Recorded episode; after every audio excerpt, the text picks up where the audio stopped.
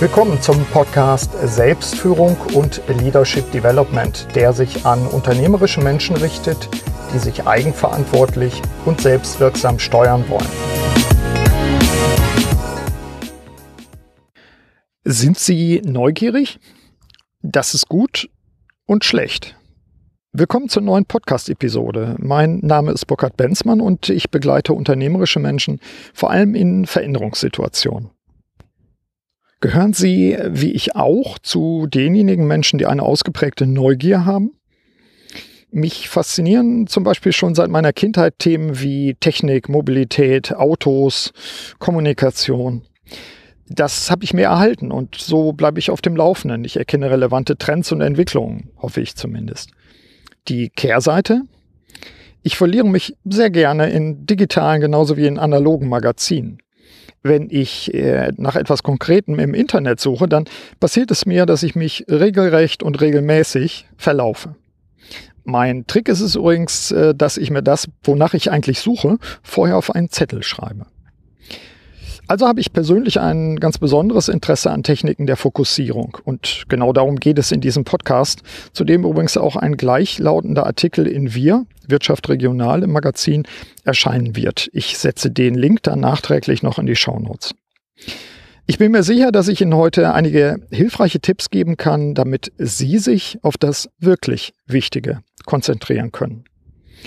Übrigens, und das hören Sie vielleicht am Rauschen, nehme ich den Podcast äh, zwischen Vulkanen in einer Lavalandschaft hier auf Lanzarote auf.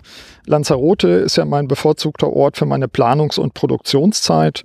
Und ich setze Ihnen mal zwei, drei Fotos in die Show Notes, dann können Sie einen Eindruck bekommen, wo ich hier gerade so stehe und gehe.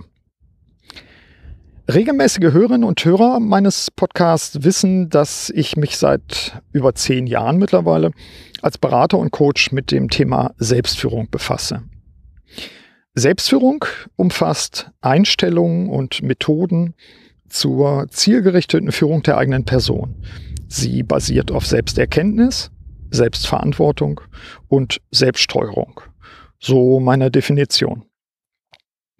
Und Selbstführung ist heute wichtiger denn je. Dass es äh, einmal eine solche Bedeutung bekommen würde, war mir damals übrigens auch nicht klar, als ich vor über zehn Jahren mich damit intensiver beschäftigt habe. Als Begleiter von Führungskräften erlebe ich äh, in letzter Zeit sehr stark, dass speziell drei Phänomene uns heute beeinflussen und auch belasten. Beschleunigung, Fragmentierung und Unberechenbarkeit. Mehr dazu auch in meinem aktuellen Buch Wirksam Handeln durch Selbstführung. Äh, diese Phänomene koppeln sich im Führungsalltag und lösen, wie ich dann in Coaching-Sitzungen öfter mal höre, Stress und Unzufriedenheit, ja auch Hilflosigkeit aus. Hinzu kommt, dass viele unternehmerische Menschen derzeit, und wir sprechen ja über das Thema Fokussierung, derzeit ihre digitalen Instrumente nicht im Griff haben und damit ihr knappstes Gut, nämlich Aufmerksamkeit, an Nebensächliches verschenken. Der Zukunftsforscher Matthias Hawks schreibt in seinem aktuellen Buch dazu, Zitat, die knappste und am meisten umkämpfte Ressource unserer Zeit ist die menschliche Aufmerksamkeit. Der größte Kampf aller Zeiten tobt um die Synapsen unseres Hirns. In der entwickelten Konsumgesellschaft kommt alles auf den Absatz an und Deshalb geht es immerzu rund um die Uhr auf Tausenden von Kanälen, die sich ständig vermehren, nur um eines, den Reiz, der durchkommt. Soweit Matthias Hawks. Zu den wichtigsten Fähigkeiten von Führungskräften zählt es daher, diese Phänomene und Zusammenhänge zu kennen und in der Lage zu sein, den Fokus selbst und willentlich zu setzen. Und was uns dabei unterstützen kann, das erläutere ich Ihnen im Folgenden und gebe Ihnen mal sechs praxisorientierte Tipps. Tipp Nummer eins: Meine Instrumente dienen mir. Wenn ich zu Beginn eines Seminars oder Workshops die Teilnehmer bitte, ihre Smartphones nicht nur abzuschalten, was äh, übrigens für einige offenbar schon eine technische Herausforderung ist, und die Smartphones wegzulegen, dann habe ich es hin und wieder offenbar mit Süchtigen zu tun, denen man den Stoff wegnimmt. Ich räume ein, dass ich selbst auch gefährdet bin. In einer Podcast-Episode, nämlich SF21, den Link packe ich auch in die Show Notes, habe ich damals fünf Fragen vorgeschlagen, mit denen man feststellen kann, ob man von seinem digitalen Gerät abhängig ist. Da diese Problematik äh, mit Sicherheit noch aktuell ist, liste ich diese Fragen nochmal zum Selbsttest auf. Frage Nummer eins: Legen Sie Ihr Smartphone bei Besprechungen auf den Tisch? Frage Nummer zwei. Haben Sie den Drang, abends nach 20 Uhr noch einmal auf das Smartphone zu schauen? Frage Nummer drei. Nehmen Sie das Smartphone in Pausen oder Unterbrechungen sofort in die Hand und checken Nachrichten, Apps, E-Mails und so weiter? Frage 4. Haben Sie bei unpassenden Gelegenheiten, zum Beispiel im Theater oder im Privatleben, schon heimlich auf Ihr Smartphone geschaut? Und Frage Nummer 5. Wie lang war der längste Verzicht auf Ihr Smartphone? Und damit meine ich, es war abgeschaltet oder zu Hause gelassen oder ähnliches. Wochen? Tage? Oder nur Stunden? Ich nenne das Smartphone gerne den elften Finger, weil er bei, also das Gerät bei manchen Menschen wie angewachsen wirkt. Der Forscher Alexander Markowitz, mit dem ich auch schon Podcast-Interview gemacht habe, nannte das Gerät einen Glücksspielautomaten in der Tasche. Wenn Sie also für sich feststellen, dass das Smartphone eben nicht primär ein Instrument ist, das Sie kontrollieren, sondern vielmehr ein Einfallstor von trivialen Nachrichten und Störungen, die Ihnen Ihr wichtigstes Gut, also Ihre Aufmerksamkeit, rauben, dann ist es Zeit für Verhaltensänderungen. Denn wie soll unter Bedingungen der permanenten Erreichbarkeit für fremdgesteuerte Reize denn sonst ein fokussiertes Arbeiten überhaupt erst entstehen? Ein sehr praktischer Hinweis und gleichzeitig für viele sicher eine schwierige Übung. Nehmen Sie sich doch mal einen digital freien Tag in der Woche. Tipp Nummer zwei. Das Ziel ist gut, aber das Machen ist genauso wichtig. Sie wissen sicherlich, dass wir für wirksames Handeln auch klare Zielbilder benötigen, die für uns attraktiv sind und für die wir uns nach der Decke strecken. Solche Ziele oder auch persönliche Visionen äh, verfolgen wir, indem wir uns den langen Weg in Etappen einteilen und zwischendurch mal überprüfen, wo wir uns befinden. Häufig werden wir nachsteuern und korrigieren, weil wir uns von inneren oder äußeren Ablenkungen vom Weg abbringen ließen. Damit wir an unseren Zielen auch dranbleiben, ist es allerdings erforderlich, dass wir uns persönliche Rituale und Routinen setzen, die Fokussierung fördern. Stellen Sie sich vor, Sie wollen einen Halbmarathon laufen und Sie haben eine bestimmte Laufzeit vor Augen, die Sie unbedingt erreichen wollen, äh, hoffentlich ohne sich zu überfordern. Nun ist ein solches Ziel sicher attraktiv für Sie. Sie haben es klar vor Ihrem inneren Auge, wie Sie die Ziellinie durchqueren und die Zeit auf dem Monitor sehen. Allerdings reicht das Ziel nicht. Mindestens genauso wichtig ist es, morgens in die Laufschuhe zu steigen und 20 Runden um den Platz zu drehen. Äh, denn es geht darum, dass Sie ins Machen kommen ins Training, jeden Tag. Ein Tipp dazu, wenn Sie wirklich jeden Morgen Sport machen wollen, dann legen Sie sich die Sachen schon am Vorabend dazu bereit. Und wenn möglich, dann laufen Sie mit einer anderen Person, denn dann sind Sie auch verpflichtet, wirklich auf dem Sportplatz aufzutauchen. Was können Sie noch tun, um sowohl klare Ziele als auch den Fokus auf deren Realisierung zu setzen? Ich äh, weise in Coachings und Seminaren immer wieder darauf hin, wie wichtig eine persönliche Planungsklausur ist. Nehmen Sie sich eine solche Eigenzeit am besten fernab Ihres Alltags und das kann ich empfehlen, mindestens einmal im Jahr. Wie wäre es mit einem guten Hotel auf einer Nordseeinsel mit Wind um die Nase und einem unendlichen Horizont? Dort prüfen Sie im Rückblick auf die letzten zwölf Monate meinetwegen Ihre bisherigen Ziele und schärfen oder korrigieren Sie diese. Und natürlich sollten Sie auch die Zukunft entwerfen, Ihre Vision überprüfen und die Ziele für die nächsten zwölf Monate festlegen. Checken Sie in diesem Zusammenhang, ob Sie Rituale und Routine haben, das auch über das Jahr, also zum Beispiel einmal in der Woche oder mindestens einmal im Monat, zu checken, wo Sie sind, wie Sie sich weiterentwickeln. Diese Rituale und Routinen helfen uns, in das Machen zu kommen, denn diese Ansätze helfen uns einfach, uns zu fokussieren und wir rufen uns in Erinnerung, warum wir das Ganze machen. Aber es geht eben auch um das Machen, das tägliche Tun. Tipp Nummer drei. Erst Effektivität. Die eigentlichen Dinge auswählen. Wenn wir top fokussiert sind, dann sollten wir doch auch maximal erfolgreich sein, oder? Immerhin gelingt uns dann das, was wir auch Deep Work nennen können. Also das konzentrierte, ungestörte Arbeiten, bei dem wir Zugriff auf unsere Ressourcen und Fähigkeiten haben und bei dem wir im besten Fall in einer Art Flow-Zustand kommen, in dem wir dann Top-Leistungen wirklich scheinbar mühelos erbringen können. Soweit, so richtig. Aber wir können uns natürlich auch auf das Falsche fokussieren. Äh, gerne auch Flucht in den Fleiß betreiben. Hauptsache, wir sind beschäftigt. Das heißt eben noch lange nicht, dass wir auch wirksam sind. Äh, ich unterscheide in diesem Kontext gerne zwischen Effektivität und Effizienz. Nach meinem Verständnis heißt Effektivität die richtigen Dinge tun. Sich also zum Beispiel auf die Hauptaufgaben zu konzentrieren. Und Effizienz bedeutet, die Dinge richtig zu machen. Aber Achtung, man kann auch sehr effizient die falschen Dinge machen. Wählen Sie bitte erst aus, worauf Sie sich konzentrieren sollten, was das Eigentliche ist, was Priorität hat. Und dann können Sie effizient arbeiten, also mit einem möglichst geringen Aufwand eine möglichst große angestrebte Wirkung erzielen. Machen Sie es sich zur Angewohnheit, mindestens einmal pro Jahr den persönlichen Check durchzuführen. Wie lauten meine Hauptaufgaben und inwiefern gelingt es mir, mich auch auf meine Hauptaufgaben zu fokussieren? Übrigens kann dazu natürlich auch die oben empfohlene persönliche Planungsklausur dienen. Tipp Nummer 4 die besondere Rolle der Mission. Seit einigen Jahren ist für mich klar, dass eine eigene Mission für unternehmerische Menschen eine ganz wesentliche Grundlage ist, gerade in turbulenten Zeiten, um wirksam zu sein. Hier noch einmal meine Definition, die Sie vielleicht schon kennen. Mission bezeichnet den eigentlichen Grund, die Daseinserklärung oder auch den Zweck eines Individuums. Leitfragen können sein, wozu bin ich auf der Welt? Welchen Sinn und Zweck verbinde ich mit meinem Leben? Äh, Sie haben es wahrscheinlich auch mitbekommen, äh, im Moment ist auch gerade der Begriff Purpose, der amerikanische bzw. englische Begriff Purpose äh, angesagt.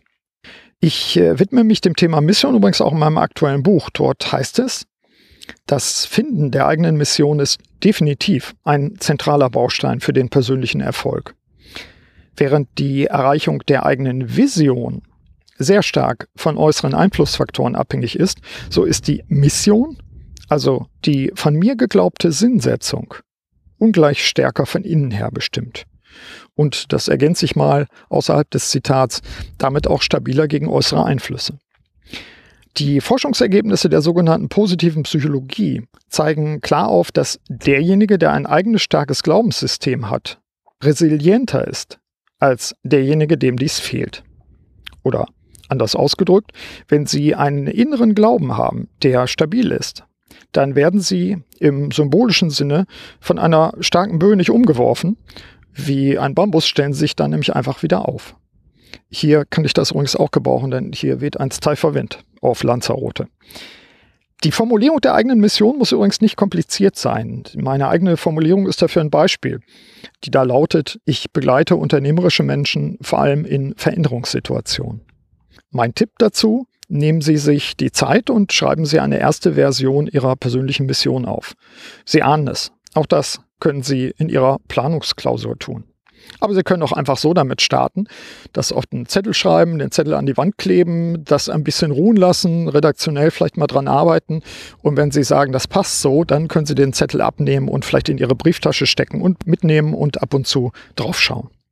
Tipp Nummer 5 zum Thema fokussieren.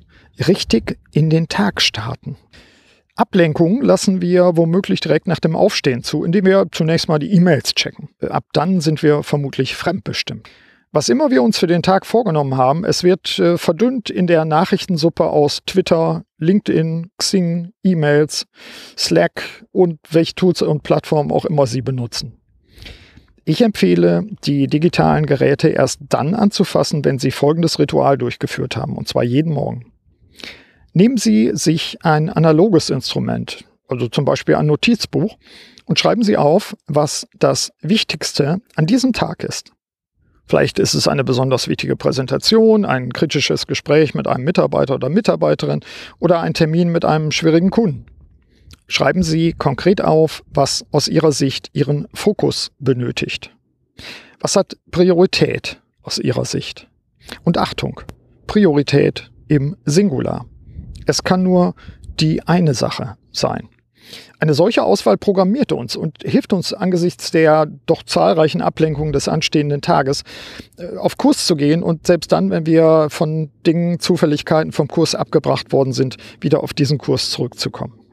Wenn Sie mögen, können Sie Ihr Ritual zum Tagesstart auch erweitern. Also nicht nur die Frage stellen, was ist heute besonders wichtig, sondern bei mir sind es zum Beispiel noch drei weitere Fragen, die ich mir jeden Morgen stelle. Die weitere Frage lautet, wen will ich heute besonders unterstützen? Was will ich heute für meine mittelfristigen Ziele tun? Und was schätze ich heute besonders an meinem Leben? Aber starten Sie doch zunächst mal mit der einen Frage, was ist heute besonders wichtig? Tipp Nummer 6 und abschließender Tipp. Zeiten der Fokussierung, Zeiten des Schweifens. Ich bin ein Freund von Mußezeiten bei aller Produktivität. Das ist übrigens einer der Gründe, warum ich als Hobby gerne an alten Autos schraube. In diesen Zeiten kann ich abschalten, indem ich scheinbar einfache mechanische Aufgaben äh, tue und mich denen vollends widme. Äh, klappt nicht immer alles, aber insgesamt tut mir das recht gut. Oder ich lese einen Krimi, übrigens äh, vorzugsweise solche, die in Frankreich spielen und in die ich mich völlig vertiefen kann. Offenbar braucht mein Geist äh, solche Zeiten, in denen ich mich von den dienstlichen Belangen völlig abkopple. Kleine Geschichte am Rande. Zum Jahresanfang hatte ich mir eine herbe Erkältung eingefangen. Dazu gibt's auch einen Blogbeitrag vom Januar 2019, der da lautet, krank sein macht mich ungeduldig. Wenn ich das lese, erinnere ich mich noch an die Empfindung damals bei aller Ungeduld, die langsam nachließ damals, zeigten sich auch ein paar Erkenntnisse. Und so war die Krankheit vermutlich eine notwendige Erinnerung daran, das zu beherzigen, was ich meinen Kunden immer rate. Nämlich das eigene Tempo zu finden und einzuhalten. Sich nur so viel aufzuladen, wie man tragen kann. Auf den eigenen Körper und dessen Signale zu hören. Und zu akzeptieren, was gerade nicht geändert werden kann. Neben solchen gewollten oder ungewollten Mußezeiten gibt es einen weiteren Grund, zusätzlich zur Fähigkeit der Fokussierung auch die komplementäre Fähigkeit zu entwickeln, die des, so nenne ich das hier mal, unscharfen Blicks. Was meine ich damit?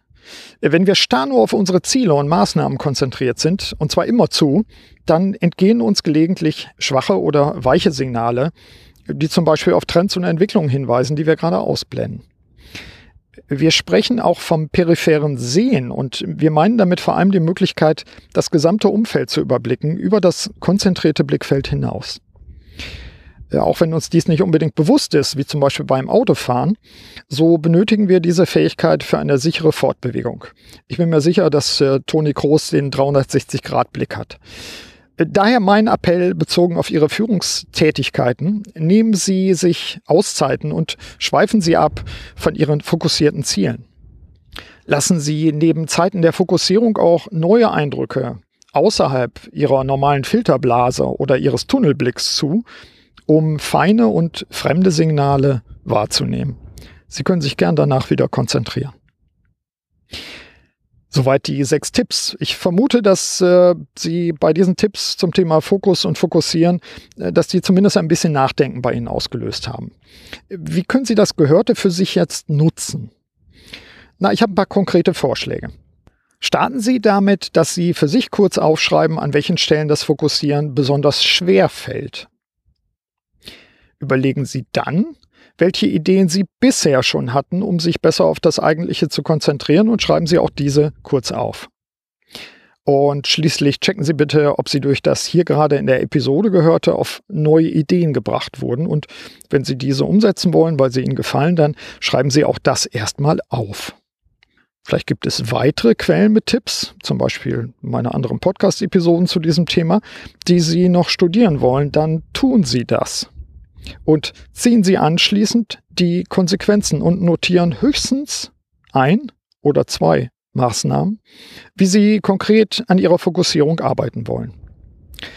Um für Nachhaltigkeit zu sorgen, bitten Sie doch einfach einen Freund oder Kollegen als Ihr Lernpartner zu fungieren.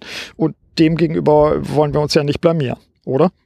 Wenn Sie das hier gehört weiter vertiefen wollen, dann lade ich Sie ein, an unserer Masterclass Selbstführung teilzunehmen. Die Masterclass Selbstführung ist eine Videolecture und liefert Ihnen einen Rahmen, um über Ihre eigene Situation nachzudenken, Ihre Ziele und Pläne zu optimieren und überhaupt den eigenen Ziel zu finden und zu verfolgen.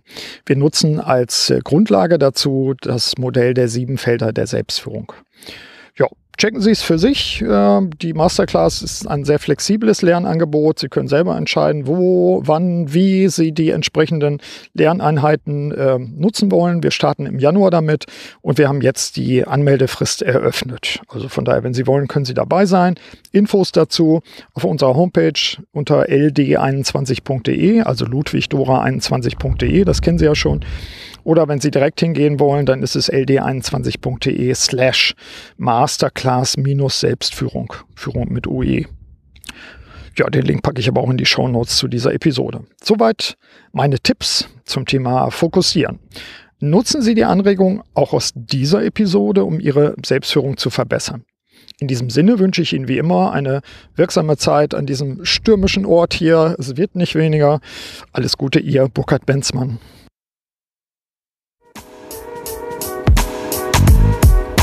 Vielen Dank, dass Sie auch bei dieser Episode des Podcasts Selbstführung und Leadership Development dabei waren. Auf bald!